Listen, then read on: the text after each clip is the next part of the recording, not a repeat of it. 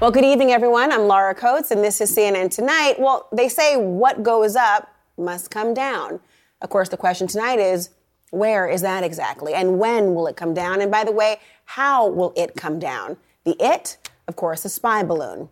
The Pentagon refusing to say whether they're considering shooting down what sure looks like a Chinese spy balloon floating high above some pretty sensitive sites in this country. But officials telling CNN they haven't ruled it out either. Meanwhile, this balloon, which is the size, by the way, of three school buses, is just meandering along thousands of feet up in the sky. It was spotted twice on Wednesday over Montana and twice over Missouri today, including in Columbia, Missouri, this very afternoon, where this exclusive footage was shot. Now, it's flying about 60,000 feet up, about 18,000 feet higher than a commercial airplane does. And now the Pentagon says there's another Chinese spy balloon that is currently somewhere over Latin America. We'll talk about what the heck is going on in the skies tonight. And here to help us figure all of this out, CNN's Tom Foreman and military analyst Colonel Cedric Leighton. So glad to have both of you here. Let me begin with you, Tom, at the Magic Wall, because where has this balloon been and where is it going? Well, if we trust what the military thinks about it, where it's been was China, flying over the Aleutian Islands, coming in over Canada, and then drifting down in here to Montana, where we had these sightings that you mentioned a minute ago. Of course, sensitive area because there are missile facilities up there. I used to live in South Dakota here where there were missile facilities, and, and now sighted down here around Missouri. Last we heard, maybe somewhere around St. Louis. So, where is it going? That's a great question. If it's being purely pushed by the jet stream, which traveled about 110 miles per hour, if that's what it's doing, and if it's keeping pace with that in any sense, and you might say that if it traveled along this predicted route, that it might be right now somewhere between Nashville and Louisville, Kentucky. That's just a guess on math. The math could be completely wrong. The winds can change, the speed can change, and how much the wind is reacting, the balloon is reacting to that can also change. But the idea is that if it continued on this path, it would reach the coast over here near the Outer Banks. Obviously, it could be further south, a little bit further north, but that's where the jet stream is tending to push it. And at that speed, what, nine, ten hours, something like that, from where we last had a sighting of it, that is no guarantee whatsoever, but that's where it might be now, and that's where it was making its way there, Laura. So, what exactly do we know about this balloon? I'm sure people have an image of what they think is happening and what it looks like. We've seen some images, but what do we know about this balloon, Tom? Well, as you noted, it's it's called the size of three buses. Little confusing there because they may just be talking about the overall size of the balloon. The balloons that NASA does that are like this in terms of, of high performance like this are made of uh, polyethylene, basically no thicker than a sandwich bag. They're filled with helium typically. Some of them are made to stay up for a very long time, and they can lift several thousand pounds. If you're doing this and controlling it for scientific purposes, eventually what you would do is you would release the balloon, it would let the helium out, separate from the payload, which would drop by parachute back down to Earth. That's how you would retrieve your equipment if you wanted to. That's what we know about the balloon. We know it's visible to the naked eye, even though, as you noted, it's way up there. It's high enough up around you know 11 miles up or so that you can see it if the lighting is just right, if it's bouncing off it just right. It's in an area where I'll tell you, you can't survive. I can't survive if you're not in a pressure suit or something. Way too cold, way too little oxygen, but a possible threat if airplanes went through the general area, although they're Again, as you noted, much lower than that in a common sense. But when you don't know what it is and you don't know when it might start coming down, obviously a lot of safety there. That's what we know about it. Other than that, a lot of questions about exactly mm. what it was doing here and where it's going to wind up. Colonel Leighton, let me bring you in here because one of the big questions, what we do know about it, is that it's in our airspace. Mm-hmm. And there have been a lot of calls to make sure it's no longer in our airspace and bring it down. Should that happen? Well, Laura, what you really want to do is you want to gain the intelligence value that you can from this particular balloon because you know that there are sensors on there. You want to prove your case. If you're the United States government, you want to prove your case that this actually is a surveillance balloon. Mm-hmm. It's one thing to make the assertion, it's quite another to say, look, we have the proof, we have the sensors, we know these sensors communicate with this base station in China or whatever the case may be. And that's the kind of thing that you want to have because once you have that, then you can take measures to mitigate these kinds of uh, systems as they come in. And you can also use this as a way in which to frankly embarrass China the, on the diplomatic front. And so the idea of taking it down has been called for. That, that seems to imply destroying it out of the airspace. But you're saying it'd be more prudent from the intelligence standpoint to have it come down, to have it intact, to be able to study and know exactly what it is, what it's been transmitting and its capabilities. That's exactly right, because what you want is a controlled descent, one that you control, one where, if you're really lucky, you get into the data stream that controls the balloon and make it land on your command, not on the command of the controller in China. And when you do that, you bring it down easily. Uh, you can examine it. You can say, okay, this is what these pieces do. This is how it works. This is where these things, in essence, you're reverse engineering it. I wonder if that's one of the reasons we heard from the Brigadier General Patrick Ryder, who talked about the balloon having the ability to maneuver, but wasn't very specific to go on beyond that about who it was and how it's done. Maybe it's the idea of partially the unknown, but maybe partially not wanting to divulge too much information. But as you, you're talking about it, obviously, just the jet stream we've already seen, at some point, if it continues along this path, it will no longer be above our airspace and in the control and the domain of the United States.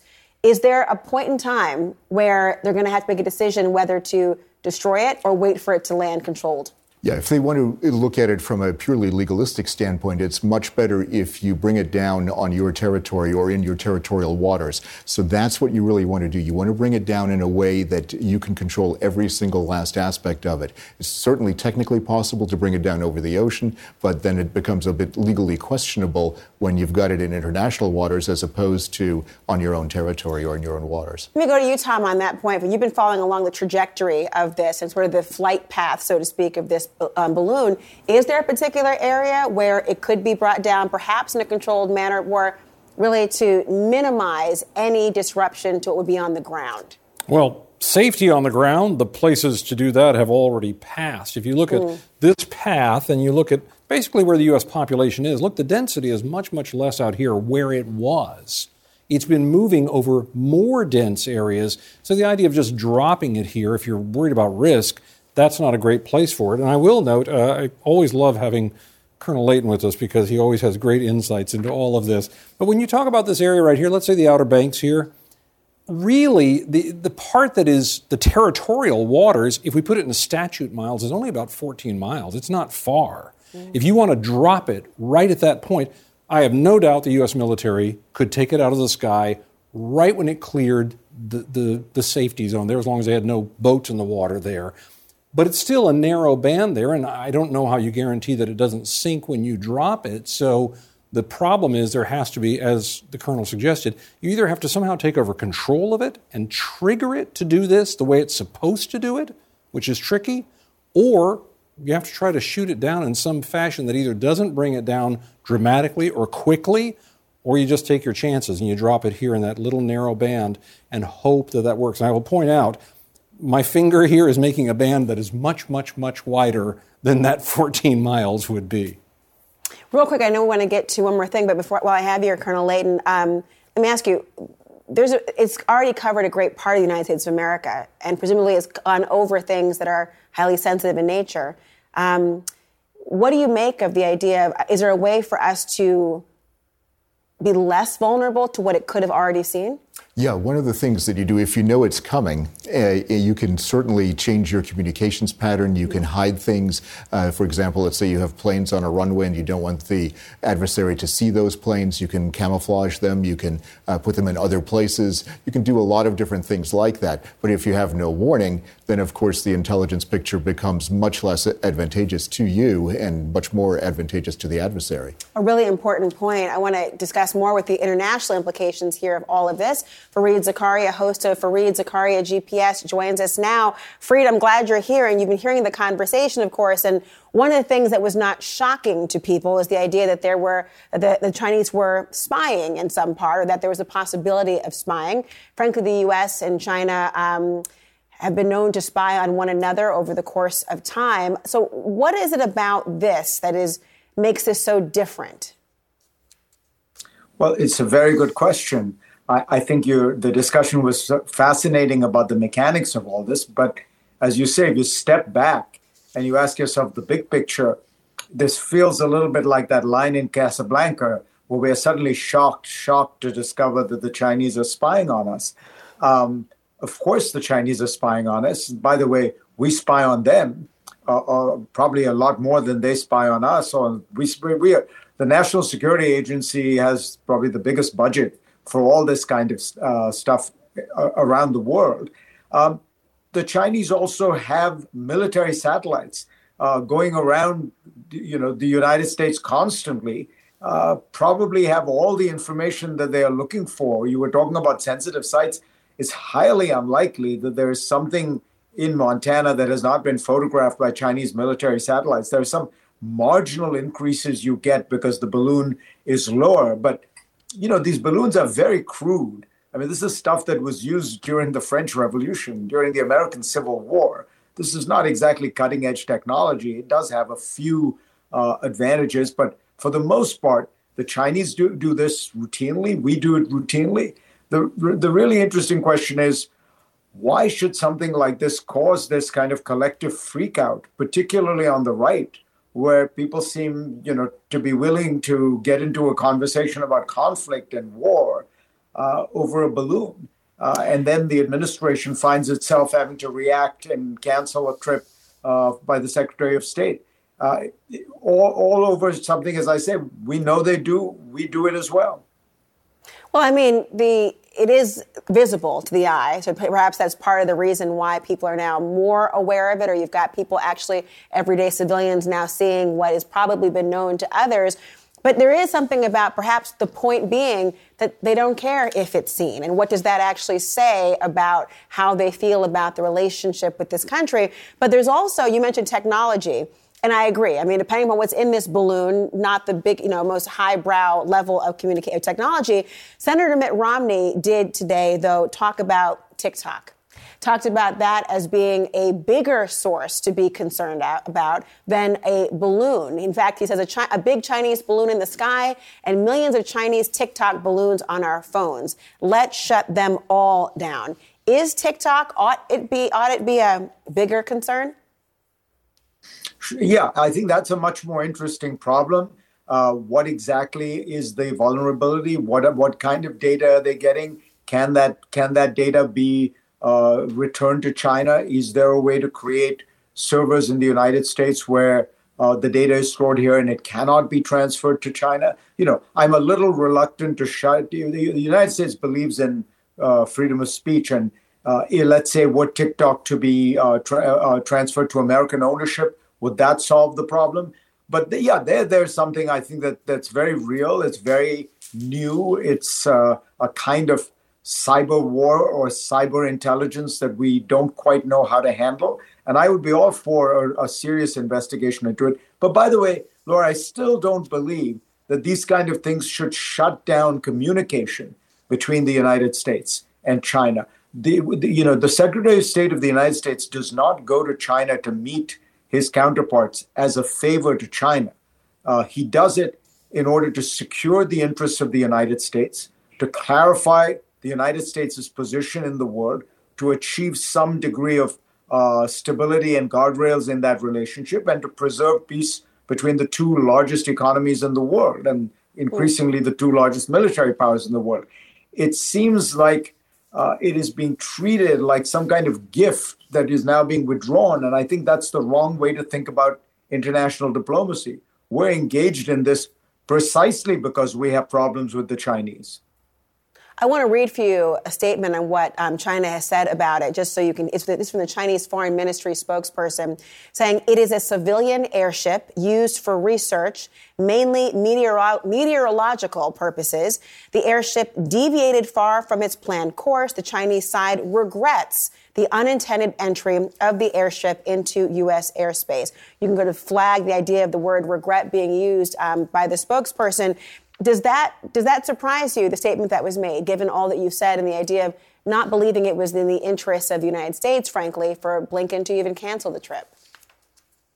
Well, it's difficult to know what was what is going on there. The Chinese, uh, routinely, as I say, do engage in espionage. It's quite possible that this is uh, this is in fact a spy balloon. It's possible, uh, as some have suggested, it may have had uh, dual uh, purposes.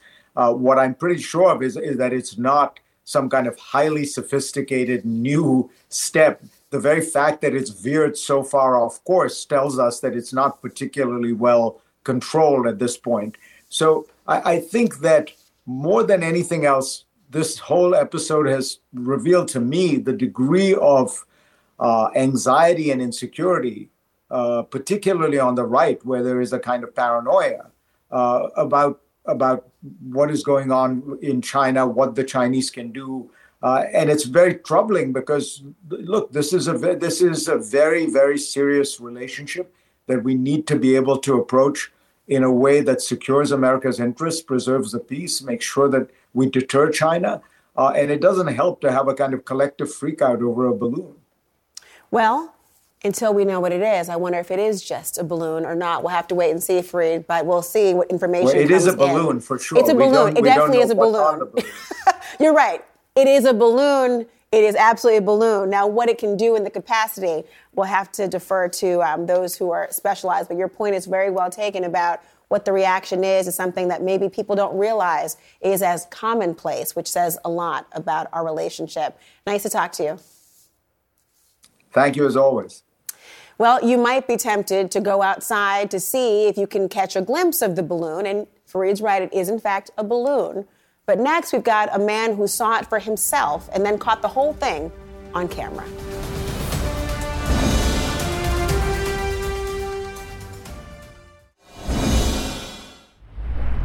All eyes on the skies tonight as the nation is tracking the progress of the suspected Chinese spy balloon floating above the United States. My next guest was actually able to catch footage of the balloon as it passed over his Montana workplace. And Michael Alverson joins me now from Billings, Montana. Michael, thank you for joining us this evening. We're getting a lot out of the footage to see what actually it looked like and just how close it was for it to be visible to the naked eye. What did you do when you first saw it? And really, what did you think it was? Um, at first we were working on some stuff, and I just so happened to glance up at the sky while we were working, and I had noticed uh, what appeared to me to be kind of like the moon. And then I appeared to look off to my right and notice that the moon was out clear as day, and that's when it started to bring concerns to me and my coworkers at the time. What were you concerned about? What did you think it was? Um, at first, when we saw it, it kind of had a tail on it. It seemed like so we were kind of thinking it might have been the comet that everybody was talking about that was coming through around this time, and then it kind of just stopped and started just hovering there, and it seemed to just get bigger and get bigger as the sphere got closer to Billings, and uh, then we decided to bust out some binoculars and try to look at get a closer look at it, and it appeared to be a balloon of some sort. So then we kind of just assumed that it was a weather balloon and didn't really think much more of it. So then I grabbed my camera and tried to get a good shot of it as well as I could for an iPhone, and uh, decided to post it up on my media page to see if anybody by chance in the area knew what it could be. It's, I mean, I'm so glad that you did and got footage of it as well. It's so fascinating to see. But tell me, what is around you in Billings, Montana? I mean, and I wonder how people there are reacting because if it is a suspected spy balloon from China, many are wondering what it possibly could be seeing in your area. Um, I'm not really sure. There's not a whole lot around here in the Billings area. We have uh, we used to have an old military Air Force base up there up on the north ridge of Billings, but it's no longer really a thing anymore. We just have the Logan International Airport right there, as far as I know of anything that they'd possibly want to look into, I suppose, if it were to be a spy balloon. Do you think that it should have been shot down or taken down in some way? Um, yeah, I was hearing that they had a good opportunity to possibly shoot it down when it was more out in the middle of nowhere in Montana, but they decided not to go with it. And I feel like um, I bad of an idea to try to get a better, closer look at what we're trying to see in the sky. I suppose. Do you are people feeling in the in your area in your community? Are they reacting to the fact that it has it was in and around the um, the skies around you? Has there been a sentiment about how people feel about the fact that it was this close? Yeah, I definitely feel like it's kind of similar to like I guess a house break in. I suppose is uh, a foreign object flying into a, United States air airspace. I mean, I wonder what. a source of uncomfort. I hear you. especially since it wasn't normal or natural. I'm sure it's, it comes as quite a shock to think about that. And I, I know you've got, I think you've got some pretty major oil refineries in your area as well. I think there's three of them in the area. So I, I'm curious as to um, what it would have been like if they had shot it down or had taken it down, whether there would have been some damage on the ground below or, of course, people who were in the area. But listen, I so appreciate you t- taking the footage, Michael, and allowing people to have a closer look and seeing what you saw in that moment. Thank you. Yeah, thank you guys.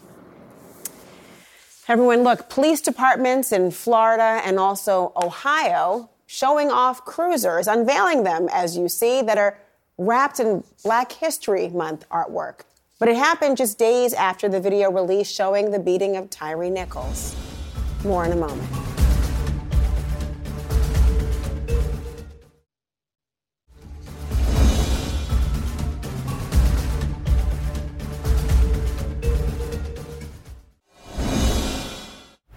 All right, everyone, check this out. This week, two police departments, one in Miami and another in Columbus, Ohio, unveiling police cruisers that are wrapped in Black History Month artwork. The Columbus cruiser even featuring Martin Luther King Jr.'s quote that says, Be the peace you wish to see in the world. Mind you, the unveiling of these cruisers does come just days after the video release showing the horrific, deadly beating suffered by Tyree Nichols at the hands of five Memphis police officers. We're also learning tonight that the officer that was heard saying, quote, I hope they stomp his ass, unquote, on that video of that initial traffic stop has now been officially terminated and departmentally charged after being placed on leave this Monday.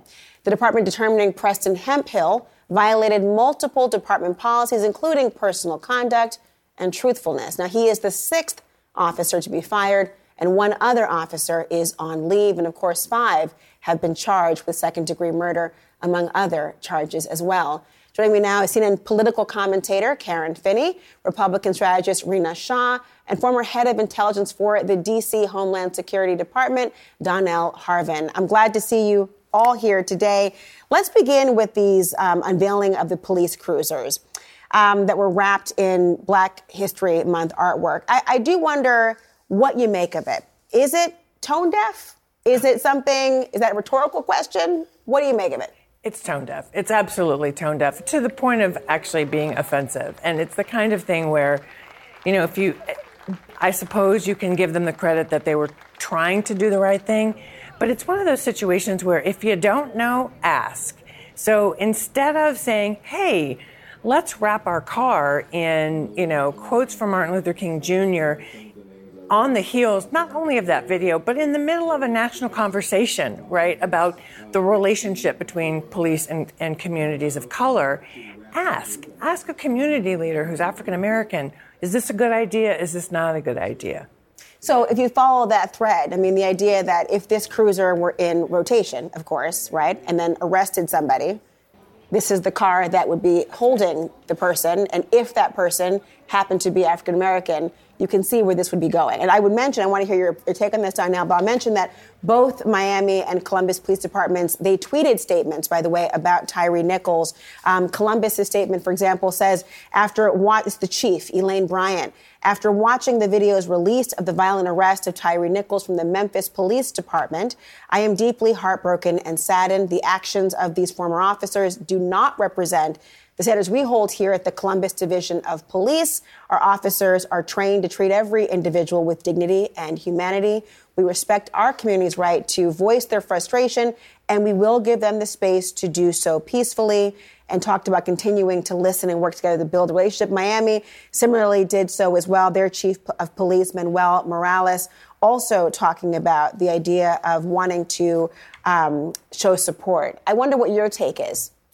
It's certainly tone deaf. Uh, I'll try to give some deference to these police departments. These things don't happen in a week. They probably commissioned these things months ago. Sure. Uh, but certainly they could have pulled that back and waited for a better time. We've seen these type of uh, wrapped emergency uh, response vehicles uh, for other type of months, so breast cancer awareness and things of that nature.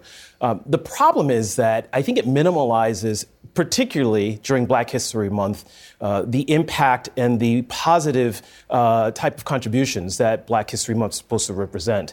And so to do that on the heels of Tyree or uh, Tyree Nichols' death, I think it's poor taste. It's a horrible comms issue for them, and it certainly, uh, I think, sparks a, a, conversation about rethinking what Black History Month means. Um, is it just wrapping on a police vehicle? Is it being prospective and looking at what contributions can be made? Or looking backward. And I, and I think it's a, it's, a, it's a bad look for law enforcement right now, and hopefully nobody does that again. You know, you make a good point about particularly the, how this is not the first time this is done. Even in Columbus, Ohio, they actually talked about and responded to a lot of the criticism about it and talked about how, as part of their community engagement, they have a cruiser that is commemorating numerous holidays and events, and they have done so for LGBTQ Pride Month, Breast Cancer Awareness Month, as you mentioned, Veterans Day, and the holiday season. They plan to do so more this year.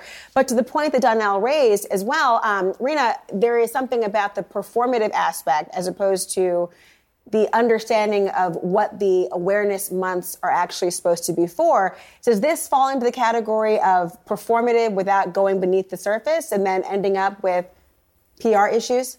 Well, what I, I think a big PR issue is with that one in Miami, the vehicle that was covered in graphics of Africa.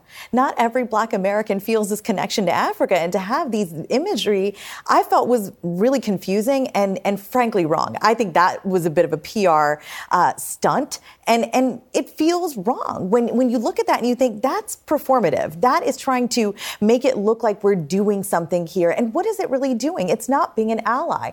Allyship isn't performative. There's a whole new generation of leaders coming up that are looking at law enforcement and they know the history, the dark history, the harmful history between black Americans and law enforcement in this country. People who've been trusted to be agents of the law, we saw take Tyree Nichols' life away from him in the most cruel way possible. And that just doesn't sit right with me. And, and, and with so many other people who are non-black. So what, what do we do now when we, again, talk about this next generation of leaders who are coming up in this era of authenticity? They want that talk and the walk to match, and they are going to call people out for it. Yes, I want to play for a second. I want to hear your response to that, Karen, as well. What the Miami Police Department actually said in response. Here was their video statement. You know, from the past, we've had breast cancer, autism, military. So, in keeping with the tradition, we've had a lot of officers and members come up to us and say, hey, how come we don't have one for uh, Black History? We had one for Hispanic Heritage Month. And so we said, sure, you know, we'll try to work on something and uh, reach out to the chief and see, you know, what to, you know, what to work on. This was something for us to honor uh, everyone. This had nothing to do with, uh, you know, uh, being disrespectful, being disgraceful, but this was something like a source of pride for us, and it still is. Karen, what's your thought? Interesting to see who they put it out put out to clean that up. But also, mm. you know, on all of these things, I would say just from a communication standpoint, having doing as someone who does public affairs work, speak to the community. It's a lost opportunity to not talk to the community and say, we want to do something special for Black History Month. We want to do something for LGBTQ awareness. We want to be good allies. What could we do? How, if we, you know, these cruisers probably spent five, ten thousand dollars. What could we do with that money? Is there a community event that they could do to show their allyship that actually helped to build a stronger bond and a stronger relationship between the community um, and the police officers? Again, I think it's like you say, it's performative to just do a wrap when you have an opportunity to actually engage the community in the conversation. And not to be outdone here, um, it's not just police departments. The IRS has weighed in on this as well, by the way. There was this tweet from the IRS criminal investigation today saying that, quote, it celebrates the rich history and impactful contributions of black Americans to our nation and around the world during hashtag Black History Month. Now, remember just the other day, of course, you were watching this program, I would hope, because we illuminated an issue that happened involving a study that showed that black American taxpayers are three times as likely as um, their white counterparts to be audited by the IRS. But I want to be clear, we've shown that tweet. This division that tweeted is not tied in the IRS to the algorithm that was making that happen. But of course, the question would be the idea of the right hand and the left hand being able to know what the other's doing and the performative versus putting substance ahead of form. A lot more to talk about. Thank you to all of you. We also have a big update in the Dallas Zoo saga. Police now arresting a suspect in connection with habitat tampering. But now in New York, a Eurasian eagle owl has escaped the Central Park Zoo after its exhibit was vandalized. Those stories are next.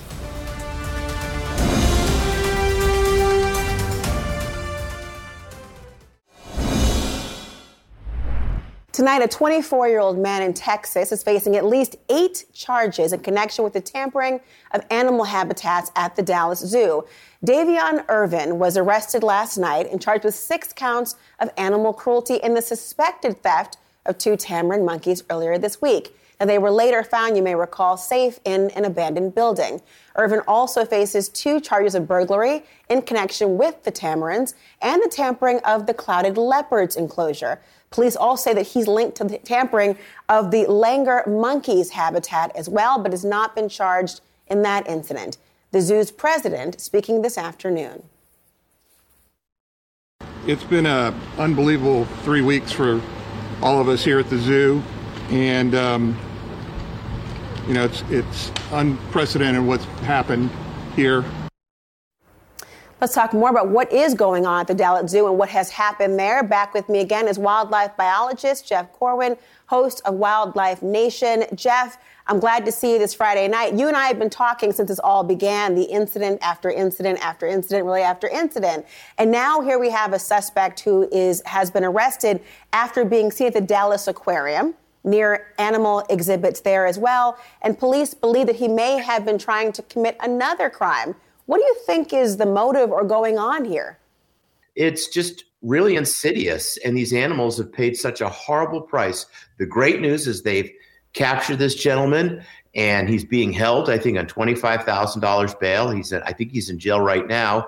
Um, there's also other crimes, so we're looking at the state and the local crimes in Dallas. A lot of people don't realize that since the 1900s, we've had some very strict uh, regulatory uh, laws that are designed to protect species, mm-hmm. especially endangered species, and when they cross county lines or into other states. That's known as the Lacey Act. That can come up with five years in prison and I think upwards to $100,000 in fines. I mean, the possibilities really are far more expansive than the idea of a prank or something that was supposed to be menial in nature. I will say we don't yet have any reporting whatsoever that there is a connection to that vulture. But you raised the possibility, of course, that the investigation is likely ongoing, especially because the Dallas Zoo did say today that the staff is still, even having somebody who is a suspect and has been arrested, they're still on high alert. And I'm wondering, I mean, if this is maybe part of a larger operation, do you foresee that one person could have been responsible for the successive acts that we've seen so far? Well, Laura, as we earlier had discussed, as this uh, wild story, I mean, literally a wild story began a week ago, is how that it's really hard to get these animals into the the, the multi-billion dollar black market wildlife trade. So when we find that they were um, left to their own devices, these um, tamarin monkeys, these emperor tamarin monkeys, these primates, that tells me that I don't think he knew what he was doing. But he was stealthy enough that he could get in there and get these animals out. And while we don't know what that connection is with the vulture. There seems to be some connection with these other species. That for me is good news that maybe one person is the culprit behind all of this. What really upsets me, Laura, is that what happened at the Dallas Zoo is bad enough. Again, a world class zoo. It mm-hmm. really has devastated that incredible community of conservationists there. But we're now seeing copycat crimes in other zoos across the country. I want to go there now because there is that new story tonight out of New York, and their city central Park Zoo officials are saying that they're trying to recapture a Eurasian eagle owl named Flaco. Apparently, he escaped last night after the stainless steel mesh of his exhibit was cut. Um, and this is, I mean, it was one thing for the Dallas Zoo, and you see the concentration of um, different events happening. There was the one in Louisiana, there was the missing squirrel monkeys, and now in New York City, you mentioned the copycat aspect of this. I mean, are people becoming emboldened to see if they can try to accomplish something as well? And you got to wonder what the end game will be in these instances as well. I think there definitely is that sort of underlying component here of someone wanting, wanting to try to get away with this. We often see this with crimes like this. We see the, the copycat echo effect. In this case, this beautiful species. I mean, the, the Eurasian eagle owl is absolutely, absolutely spectacular. It's as big as an eagle, even though it's an owl, hence its name, eagle owl. The only thing that's the saving grace here, Laura, is that this is a species that can thrive. They're incredibly hardy. They survive from Siberia to North Africa. So these vicious cold spells we're having in New England and New York, I'm confident this owl will survive these elements until they can get into a position to secure this animal, this owl, and get them back to the zoo. Again, they found um, that its enclosure had been vandalized, had been tampered with. One note I want to tell people a lot of people are so worried about um, this eagle owl. And millions of people flock, literally flock to Central Park every year to see the incredible birds that are there. If you see this owl, you want to give it space. We don't want to push it off into traffic or harm's way. Once they have this animal secure, they will grab it and put it back into its home where it belongs at the zoo. But but the saving grace is that this is an owl that lives in a cold environment so he should survive the, the, the cold, harsh conditions of the Big Apple. Well, as you say, you know, if you can make it there, you can make it anywhere. They say it's up to you, New York, New York. We'll see if he lives true for that particular um, old adage to actually be applicable. Thank you so much, Jeff Corwin. I certainly hope that this is a lesson, although for other zoos around the area as well, that if people are trying to duplicate and be copycats, that it's not just Dallas, it's not just New York, it's not just Louisiana. There has to be precautions almost in a national way. It's a sad testament to what's happening right now. Thank you, Jeff Corwin. Nice talking to you. Thanks, Mark. Two, two hoots to that. I like it. What I don't like, and many of you don't like as well, I'm sure, is the Arctic air that's blasting through the Northeast with gusty winds, bringing temperatures as low as 32 degrees below zero.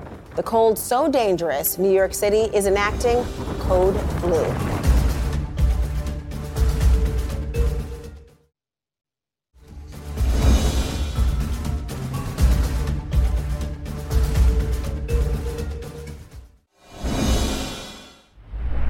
A blast of Arctic air is blanketing the entire northeastern part of the country tonight. Temperatures plunging to dangerous levels, forcing many schools to even close today. Emergency plans are activated in many cities, especially to encourage homeless people to move into shelters. It is so bitter cold. A new national record for the lowest wind chill temperature has likely been recorded at Mount Washington in New Hampshire. Get this negative 108 degrees Fahrenheit just about three hours ago, negative 108. The Arctic cold front moved into Oswego, New York overnight, packing ferocious winds and snow squalls and triggering thunder snow. Take a look at this photo posted by the National Weather Service. The Arctic blast causing what's called a steam devil to form this afternoon over Lake Champlain in Vermont. The agency says it's also known as a, as a cold air funnel, which forms when Arctic air passes over a warm body of water. Now, all of New England is under a winter chill alert. Reporter Adriana Sanchez of our affiliate WMTW in Portland, Maine, demonstrating just how dangerous the conditions really are my scarf, my hair. The winds here in Maine, at least in southern Maine, are really intense. And we did do a science experiment this morning. Let me show you. We wet a pair of sweatpants that we found. And it took less than half an hour for them to get frozen like this, really showing that if you get a piece of clothing wet, your gloves, your hat, pants, a shirt wet, you need to go inside and change immediately. It could be really dangerous for you. You might get frostbite. Well, from frozen clothes in Maine to frozen pasta in Vermont. In the winter, there's nothing like hot buttered pasta. It's five below Fahrenheit and 20 below Celsius. I mean, it doesn't really get a lot colder than that. Not in Vermont, anyway. Pasta outdoors in the winter? Well, look, there is good news for everyone. The Arctic blast is moving out of the region beginning on Sunday. U.S. officials, everyone, not ruling out shooting down that Chinese spy balloon over the U.S. We've got the very latest on that next.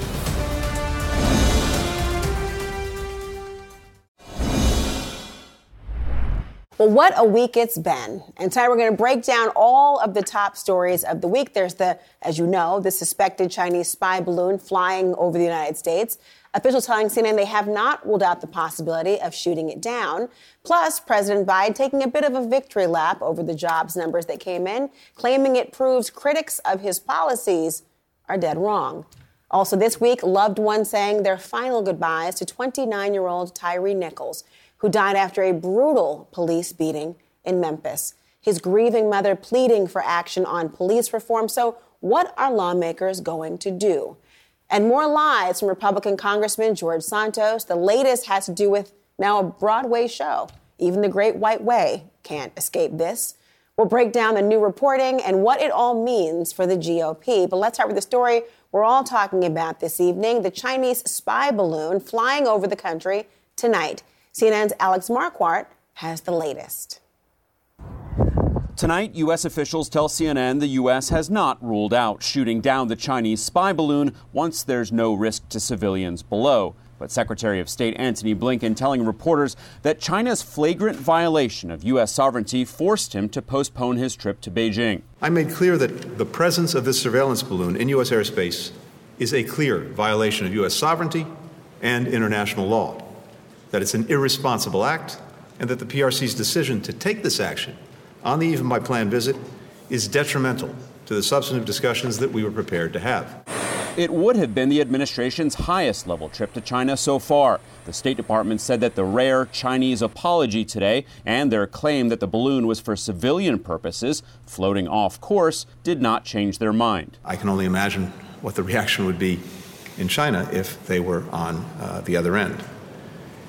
And what this has done uh, is created the conditions um, that undermine the purpose of the trip. The balloon is flying at 60,000 feet up in the atmosphere, equipped with solar panels for power and a surveillance payload. The Pentagon says steps have been taken to protect sensitive intelligence targets beneath it on the ground, which may include silos of Minutemen III nuclear ballistic missiles scattered across Montana. U.S. defense officials have been tracking the balloon closely for several days, debating whether to shoot it down and advising President Joe Biden it would be too dangerous. We assess that it does not pose a risk to people on the ground as it currently is traversing the continental United States.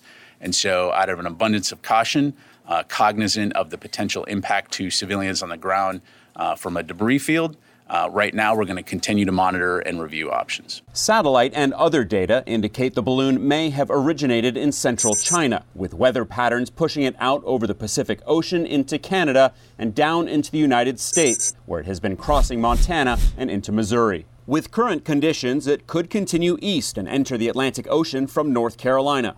It can maneuver itself and has changed course, currently floating over the central U.S., officials say, while offering little more on its precise location. The public certainly has the ability to look up in the sky and, and see where the balloon is. And they have, curiously training eyes and cameras towards the skies. What planet is that? Pilots have also reported seeing the balloon as they fly by at high altitude, reporting balloon sightings to air traffic control.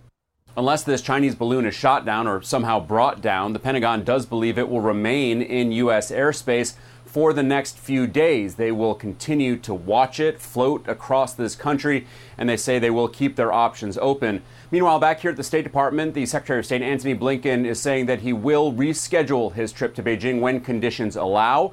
What those conditions are precisely, they will not say, but it is clear, Laura, that the temperature between the U.S. and China needs to come down dramatically. Laura? To weigh in on this story and a lot more, I want to bring in former White House Senior Director Nayyera Haq, senior fellow at the Independent Women's Forum, Carrie Sheffield, and former head of intelligence at the D.C. Homeland Security Department, Donell Harvin. I want to talk, about all we're seeing right now today. Um, let me begin with you here, Nayera, because you used to work at the State Department, and I'm wondering how you explain this particular move by um, the Chinese, if it in, t- in fact was intentional and not some inadvertent floating balloon that got off course why now? I mean, this was a critical time where you're going to have Secretary of State Blinken go. Why now? Mm. This may not have been their intent, and it's something they have done before to have spy balloons up in the air, and they can actually fly 30,000 feet higher than most of our capabilities to intercept them, like the uh, the different aircraft that we have. So there is an advantage that they have by having these balloons up there, but you're not supposed to have them be visible to the naked eye. Mm-hmm. And by, you know, regular old person in Billings, Montana, that eliminates the plausible deniability of, you know, suddenly when spying becomes public, it forces someone like Blinken to publicly respond as opposed to the diplomatic maneuvers that could have happened behind closed doors. This visit was very important for the Chinese as well. The United States just, was walking into this with some strength, having just announced four new military maneuvers and engagements in the Philippines. Uh, the Biden administration has been very strong in the defense of Taiwan. So the Chinese were hoping to have some tampering down of tensions as well. Unfortunately, that conversation is not going to happen right now as we're dealing with a dirigible in our airspace. You know, in that point, I mean, um, Carrie, we think about how it's being used now and talk about the idea of what it looks like for the administration to be aware of this, to not shoot it down. Um, obviously, there's a lot of nuance in this discussion as to the why. We heard earlier from Colonel um, Cedric Leighton about, well, maybe they want to have it intact and have a coming down that's more natural to be able to confirm exactly what it is and maybe use it to our advantage. Um, but when you look at this from a political perspective, it's one thing to have it happen to impact diplomacy. What's it doing on the ground here in terms of how Biden is viewed?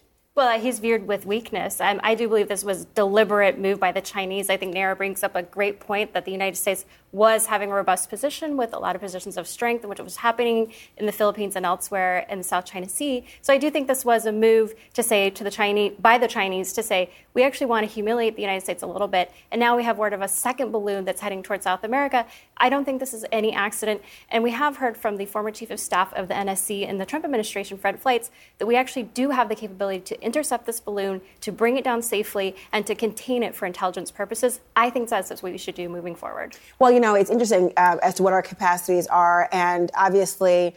Um, one would think that there are ways to do so, but we're looking at maybe from a Hollywood perspective of what you've seen in a movie and intercept and think, oh, surely that happens every day without all the nuances politically that might be a consideration for the existing administration as well. But there's a lot more happening, even aside from this balloon. This is a time when, thank, frankly, tensions have been heightened um, over the several years, especially this last couple weeks with the death of Tyree Nichols, and the administration likely to focus on this in the upcoming State of the Union address. Um, I, I, wonder what you make of the of where we are right now, Donell, and the ability of the government to legislate a solution to what has been a decades, if not century long problem. The ability is always there because we have a functioning government. It's but the, the will, appetite. It's yeah. the willpower. Mm. And we've seen after, numerous times family, uh, public call for uh, police reforms, uh, various reforms, and they just really don't happen. Um, many of these law enforcement agencies are large and they get federal dollars. Um, that should be used uh, as some type of incitement, in, in, in, inducement for them to reform. Uh, not all police departments in this country actually have body worn cameras or BWCs. Uh, and we can imagine if they didn't have a BWC uh, during this case, what type of stories would they make up? We've already seen them make up some stories that was, re, uh, that, that was um, uh, the, less than accurate. Less than accurate, let's just say. And so the, the other thing is, you know, we have such a divided Congress. We have Congress people walking into Congress with uh, lapel pins that have AR 15s on it, right? So that really doesn't speak to uh, a Congress that's interested currently in protecting health and welfare of the American public. Well, they would argue, of course, it's about the Second Amendment in part, and they're trying. I remember Congresswoman Lauren Boebert speaking about this in part about whether to be able to bring guns on the floor, et cetera. But let me ask you: I mean, the Republicans are in the majority in the House. Um, technically, even with a slim majority, they technically would have the power to push measures. Um, there is a slim majority, obviously, for Democrats in the Senate. So whether it gets to Biden's desk or not is a different scenario. But I'm wondering, does the Republican Party have an appetite for the type of reform that's being called for? We certainly heard from Republican incumbents talking about how difficult and saddened they were to see this video. Yeah, the video is, is heartbreaking. I mean, this man should not be dead. I mean, he should be alive today. And these these cops need to be held accountable and prosecuted. I'm glad that they've been taken off the force. But uh, Senator Tim Scott, who's a very prominent Republican, he has put forward a bill and he has called for police reforms. But unfortunately, it's been the Democrats who have been obstructing him because the Democrat base, which uh, is the Black Lives Matter base, wants to defund the police.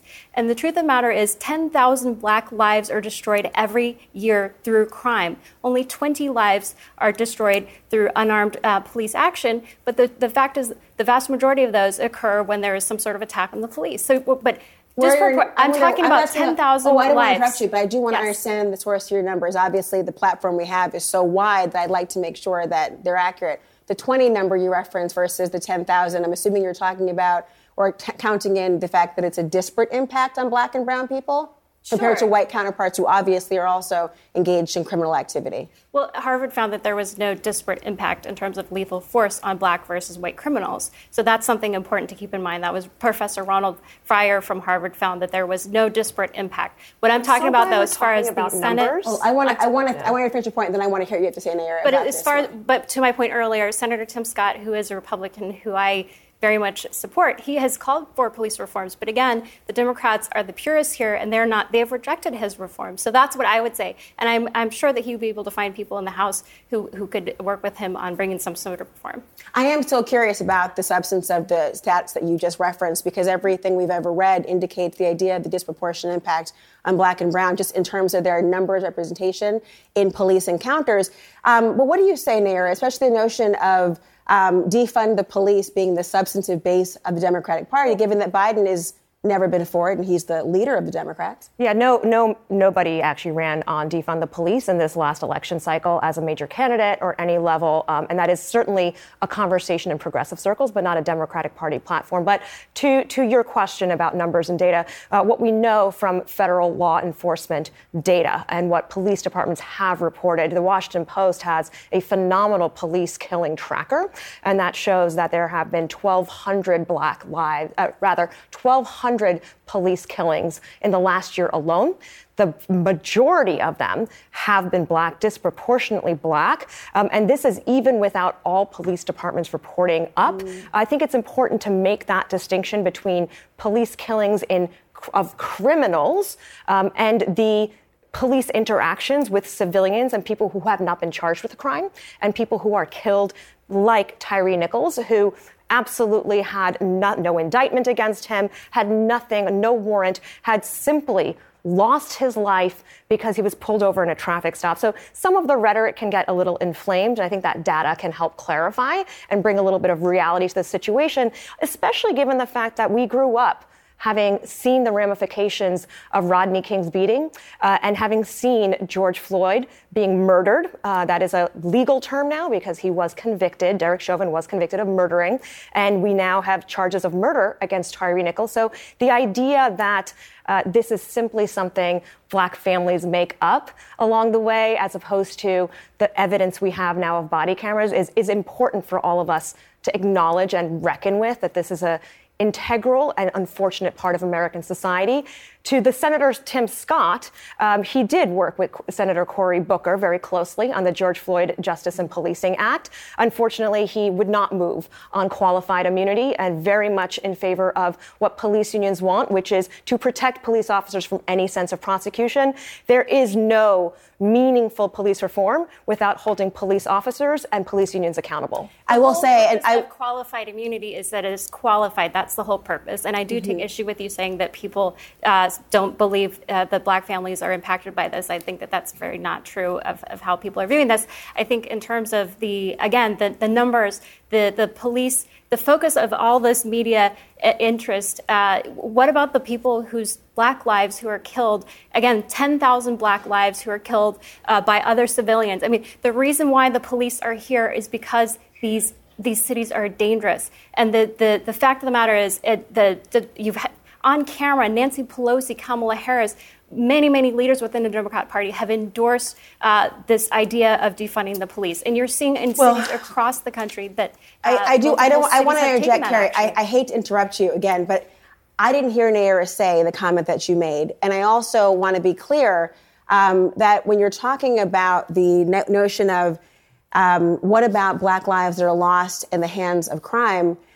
I think you missed the mark nearly entirely because the focus of the police reform conversations, you're drawing a false equivalent between the idea about what a police officer and the Fourth Amendment violation looks like and a separate issue and apart from crime, because I'm sure you would understand and realize that unfortunately, violent crime has an impact on more than just simply one race. And so, are we not to look at what happens to white and Latino and Asian victims as well? Because we're also talking about police reform. I think that's the embodiment of being able to walk and chew gum at the same time. But I want to walk and chew gum and listen to an economist as well for a moment because I want to bring in CNN ec- economics and political commentator Catherine Rampell because, frankly, I'm not going to pretend to know about what's happening with all the measures in the economy perhaps police reform, I know, but you're the expert when it comes to this area. And I'd love to understand a little bit more about this very important issue today. Catherine, look, high job numbers, unprecedented, and then yet there are concerns about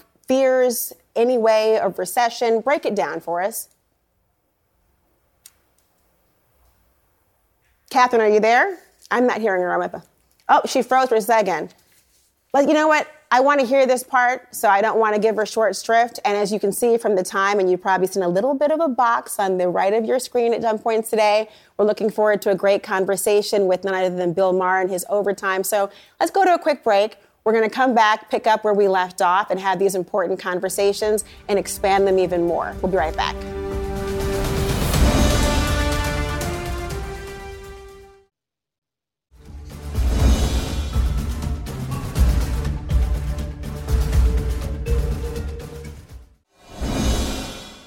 Well, we're back, and I want to bring in now CNN economics and politics commentator Catherine Rampell, hoping you can make sense of a lot of what we have seen and heard today. Um, although I won't ask about the spy balloon, my friend. Don't worry about that.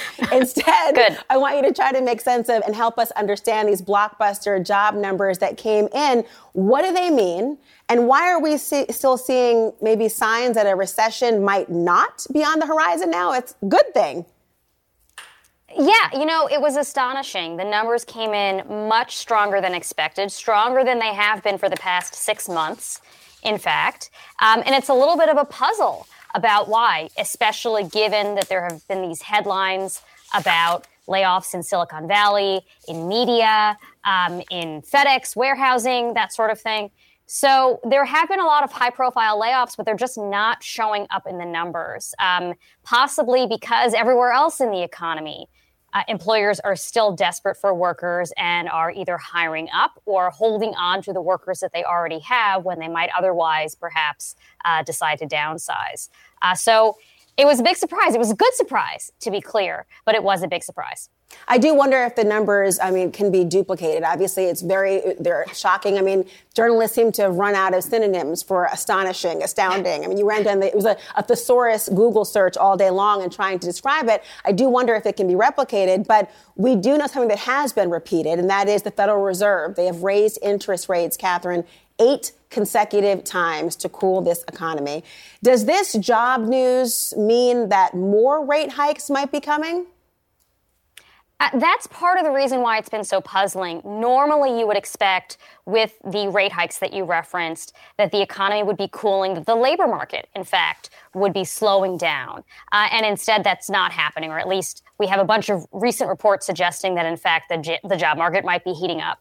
Um, I do think that there is a risk that the Federal Reserve looks at this report and says, hmm, maybe we're not out of the woods yet. Maybe it will be difficult, to, difficult, more difficult than we had anticipated to get inflation down further because there's so much demand for labor and there's still a lot of upward pressure on wages. Uh, but we don't know yet. Uh, I think the Fed would be happy to have inflation continue coming down with this level of job growth, but I'm not sure that that's a bundle of, uh, of outcomes that's available. So it is possible we'll see higher rate hikes in the months ahead, possibly I- in response to well, these numbers. I do wonder. Um, I mean, you heard President Biden taking a kind of victory lap, and I mean, there's no surprise why these numbers were amazing, astounding, stupendous, as they say, um, and they it is ahead of the State of the Union on Tuesday. So I'm sure he, he would very much love to tout this, especially given approval ratings and that people really want to have the job numbers increase but there's still inflation. And the average person will still look in their grocery cart and say, how much do these eggs cost? How much does this cost? How much is my gas? How much is the cost of living more broadly? I mean, is he celebrating too soon? I think there is a risk of appearing a little bit tone deaf. To be clear, things like egg prices going up are not the president's fault. We had an avian flu, a lot of chickens died. Uh, but nonetheless, if the president takes credit for some major macroeconomic trends, um, he's asking the public to give him blame for some other ones, even if he's not necessarily entirely responsible for either. But yeah, obviously he's going to tout these numbers. He's going to celebrate the fact that inflation is is not uh, you know it hasn't disappeared, but it is moderating. It's not as bad as it had been, and there's hope that it could continue to come down further. But look, there are still a lot of risks on the horizon here. Uh, we don't know what's going to happen with the war in Ukraine. You could see major disruptions again if we're unlucky um, in energy markets or other commodity markets. We don't know what's going to happen with the debt ceiling. That could be an unforced crisis mm. that causes a lot of economic and financial market pain. So, you know, I, I think it's a little bit premature to take a victory lap for anyone, whether you're the president or anyone else. But sure, celebrate the wins uh, as we see them coming in but maintain, you know, a little bit of cautiousness about the outlook going forward and the risks that the country still faces. Well, first of all, um, you know people will still blame the eggs on Biden. I mean, just remember the whole thanks Obviously. Obama notion. I mean, I don't, know, I don't know what you're talking about. Number two, looking ahead to the Grammys on Sunday, I think Beyonce can probably take a victory lap already. Just putting that out there as part of the conversation, but who knows? Catherine Rampell, so nice to talk to you tonight. Thanks for clearing a lot of this up. I appreciate it. Thank you. Well, everyone, up next, we are we've got something pretty special for you tonight. The CNN debut of HBO's Overtime with Bill Maher. Stick around.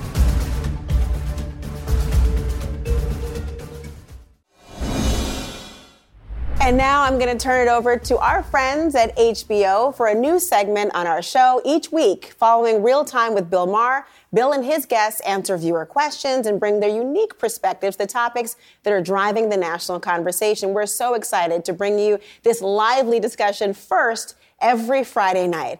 Ladies and gentlemen, here is Overtime with Bill Maher. All right, here we are on Overtime. Uh, we're on.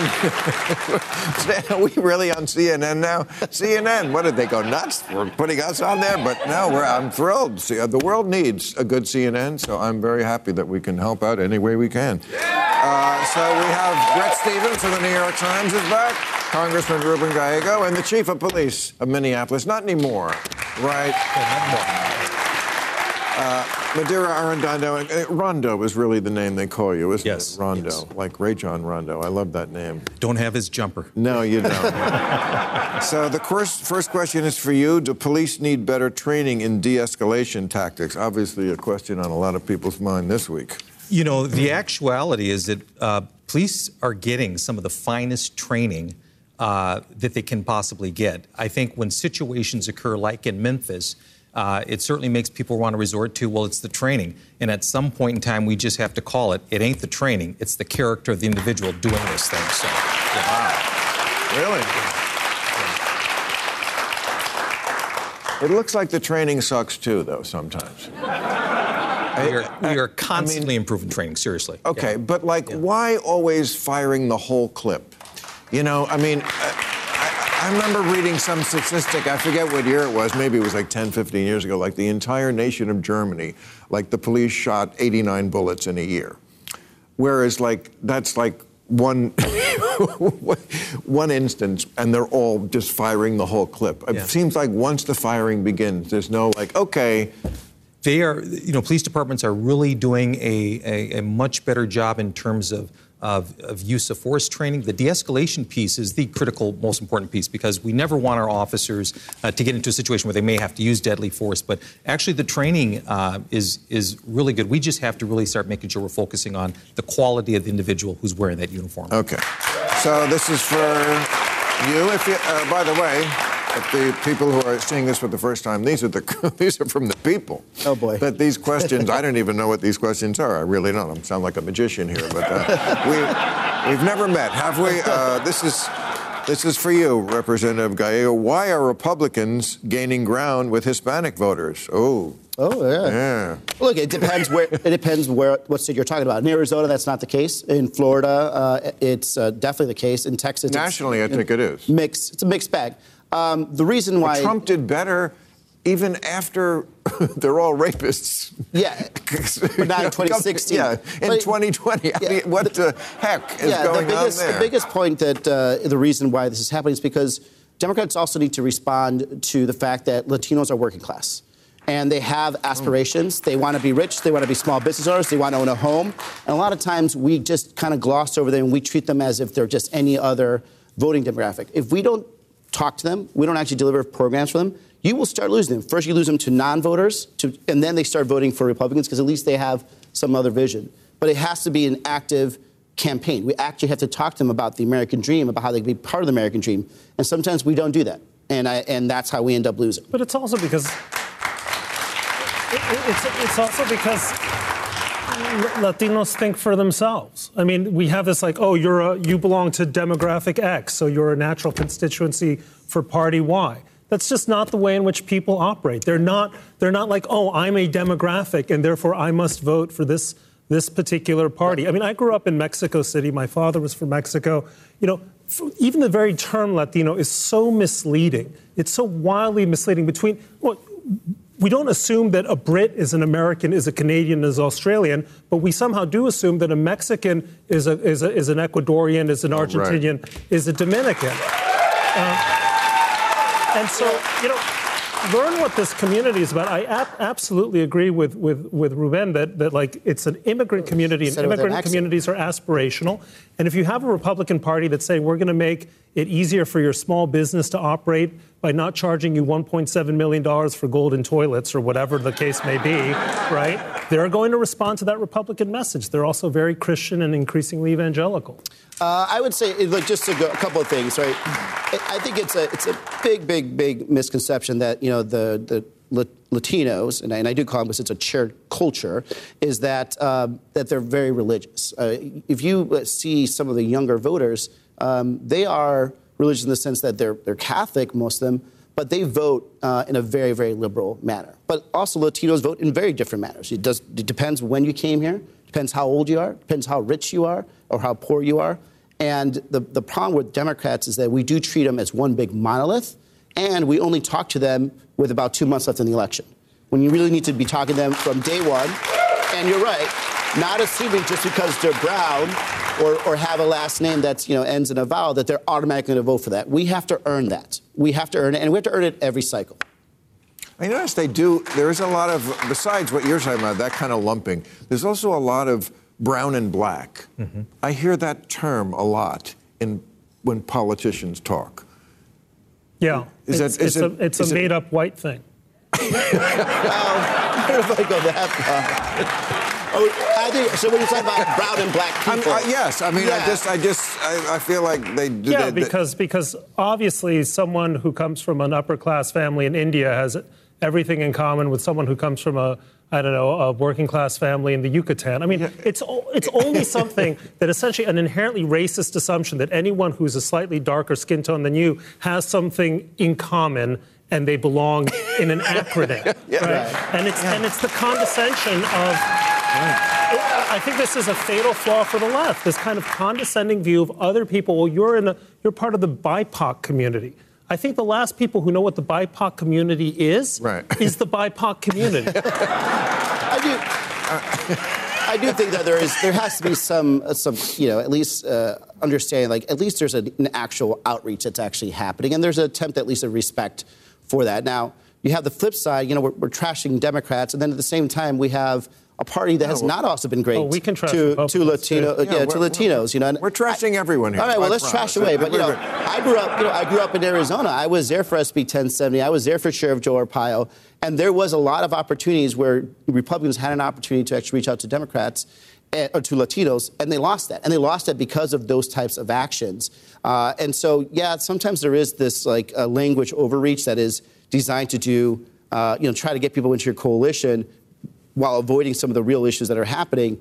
But th- it happens on their side. And, and you know, I'll give you a good example. I, I've, I, you know, now that I recently announced I'm running for Senate, uh, you know, once in a while I'll get a Twitter, you know, message that, hey, well, why am I going to vote for something that's owned by the cartels? Or you should be president, uh, you should be a senator in Mexico. Like, I was born in this country. I served my country, and yet I still get, you know, accused of not being a, a true American. And it's, it's disgusting. And it's coming from the conservative right. Yeah, it is gross. Okay, uh, this is for the whole panel. Is Kevin McCarthy, who's your new leader in Congress, not yours? He's something, yeah. He's something. well, he's the he's the uh, he's the leader in the House. Yeah, yeah, I mean, speaker, yeah. it took 15 ballots, right, which is almost unheard of. Uh, Has Kevin McCarthy already made too many concessions to be an effective leader of his party? Well, I guess uh, for people who haven't followed the story, Kevin McCarthy, who is a very far right Republican in my view, still was not conservative enough for like the 20 really, really, really right people in the Republican um, caucus, and they stopped him until they made him. I mean, I think they did everything but make him wear the Viking hat. I, I, I, The dunce cap. the, The dunce cap. Yes. uh, but like, I, I think one person can, can get rid of him by objecting to something he does. I mean, how can this function? Because the Republican Party basically is split, split between uh, reptiles and invertebrates, right? I mean, you've got the Marjorie Taylor Greene. I know there's some honorable exceptions. I'm generalizing. But what, what, what Kevin McCarthy said is, I will do anything to be Speaker. I will agree to any compromise. Right. At some point, he should have said, you know, take this job, Marjorie, and shove it. Let's give it to Hakeem Jeffries if this is the way you want to play. And then they would have backed out. Um, and the spinelessness that he, the, the, the tone he set right there is going to be the tone of this Congress for the next two years. Look, it, it is dangerous. Like I'm afraid that he's going to get us into a debt limit situation where we're going to end up, you know, tanking the world economy because he gave up so much power to them to have this title. Right. But the, it's a title now. That's all it is. It has no Right. power. More importantly, now he has very zero responsibility. But he's going to end up, and the country ends up dealing with the consequences of that. Uh, it was not a, it was not a great study in leadership, which none of us should be surprised uh, by. But uh, you know, All it is what we're dealing with But- right now. but Let's hope the economy won't be tanked. Yes. Can I Thank- have one question very yes, briefly? very quickly. Rondo. Yes. What percentage of cops are good cops? Oh.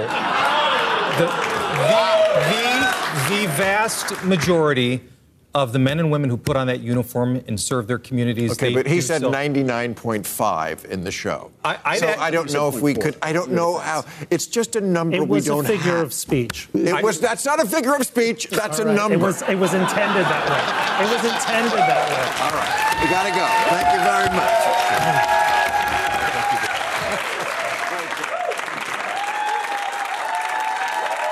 You can watch Real Time with Bill Maher on Friday nights on HBO at 10 p.m. and then watch Overtime right here on CNN Friday nights at 11:30. We'll be right back.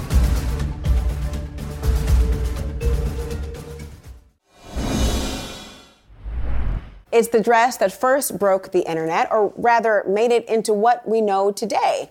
That's right, the dress that Jennifer Lopez wore at the 2000 Grammy Awards eventually led to the invention of Google image search. The former Google CEO and executive chairman Eric Schmidt spoke about this in 2015, saying, quote, people wanted more than just text, but we had no surefire way of getting users exactly what they wanted. J-Lo wearing that dress. Google image search was born. And just like that, everyone, the internet changed forever. Joining me now, CNN contributor Nischelle Turner. I'm so glad that you're here with me today, Nischelle. I mean, you've been covering the entertainment space for a long time. I bet most people had no idea the impact of that dress to actually rethink the way we have Google search imaging as well. But just take me back that time. What was it like at that moment, remembering that moment in 2000, which I can't believe was 23 years ago now? Take me back there. Right. Well, first of all, it didn't lead me to Google image search, but it did lead me to the gym, like a lot of other people. I mean, when we all saw that dress, I think our collective mouths dropped open. Yeah. It was such a moment um, because it was, you know, Jennifer Lopez was really kind of transforming into the A-lister that we know her now. And that night cemented it for her. She was still dating at the time Sean Puffy Combs, or now as he calls himself, Brother Love. Um, and that it was kind of like a coming out moment for for them. And I remember, you know, hearing her talk about what he thought when she he first saw her and what he and also hearing him talk about what he thought when he first saw her. And I mean, it, it was daring it was gorgeous. I remember there was a lot of conversation. Can people show it? Do they need ribbons? Like, what can we show? Now, I mean, you know, it, it, it's pretty much tame, we think. But at the time, it was one of the most daring things that we've seen. And then, you know, to to add insult to injury to all of us who are out here trying to look a little bit like J-Lo, you know, 20 years later, she wore a version of the dress again and looked just as incredible as she did 23 years ago. There are some bracelets I can't wear from 20 years ago, Michelle Turner. Let me just Girl, let me tell you that. Thank you very much. That's okay. The camera's only this part of the box. I'm okay with all of it. But you know, the idea of thinking about that it really changed even it sparked the idea of look people mm-hmm. wanted to see it so badly that it changed the way that technology kept pace with it i had no idea and here we are on the eve practically of the new Grammys coming up this Sunday. And a different type of history is going to likely be made. Let's just talk about who are the people who are the true contenders here, if we can, for a moment, because this year's show is going to air on Sunday. And here are the nominees for Album of the Year, by the way. And I wonder what, who you think is going to take the top prize. Let's put it on the screen for everyone to see the same. The albums of the year, you've got um, Adele's in there, Bad Bunny, Beyonce, Mary J, Lizzo, Harry Styles, Kendrick, Cole. I mean, you have a lot of people in there, all of them heavy very hitters. heavy hitters. So, who do you think is going to take home the coveted prize? Well, you know, the conversation is becoming a tale of two women uh, in this category uh, for a lot of people. And people are saying, once again, you're going to have Beyonce and Adele going head to head for album of the year. But you know, I mean, Harry Styles has has gotten a chokehold on all of us. And what he's doing in the music space is really kind of transformative uh, all the way around. So I, I don't think you can really count him out. And then you have people like Lizzo, who sings from the bottom of her feet to the tip of her head in everything that she does.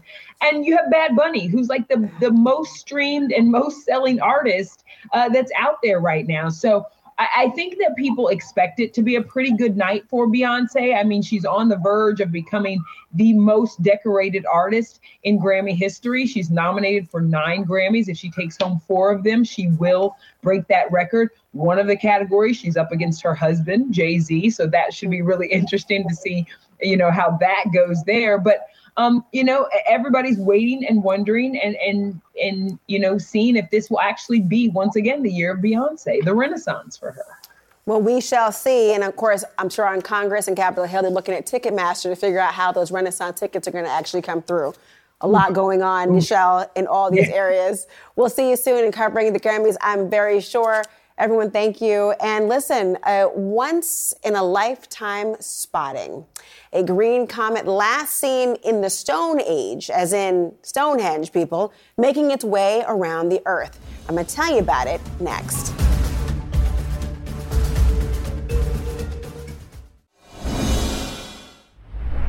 Well, the Chinese spy balloon over the U.S. definitely qualifies as a photo of the week. But tonight we actually have another one, and it's really exciting. I want you to look closely. The photo shows a green hued comet passing over Stonehenge. Of course, that's the ancient stone monument in England. Now, the comet is estimated to be more than 26 million miles from Earth, and that's at its closest. And get this astronomers say the last time this comet was actually visible in the night sky was during the Stone Age, about 50,000 years ago. But I don't want to confuse everyone. Stonehenge was not built during the Stone Age. Archaeologists say it's only about 5,000 years old. But back to the comet, astronomers say that it passes by Earth only once every 50,000 years because its orbit around the sun takes it to the outer reaches of our solar system. That's a picture worth looking at. Thank you, everyone, for watching. Our coverage continues. Quality sleep is essential, and that's why the Sleep Number Smart Bed is designed for your ever evolving sleep needs. So you can choose what's right for you whenever you like. Need a bed that's firmer or softer on either side? Helps you sleep at a comfortable temperature, quiets their snores. Sleep Number does that. Sleep better together. JD Power ranks Sleep Number number 1 in customer satisfaction with mattresses purchased in-store. And now, save 50% on Sleep Number limited edition smart beds for a limited time. For JD Power 2023 award information, visit jdpower.com/awards. Only at Sleep Number stores or sleepnumber.com. Now streaming exclusively on Max, a new CNN flash doc about the album that has Nashville talking. Call Me Country. Beyonce and Nashville's Renaissance. Watch it at max.com slash call me country. Max subscription required.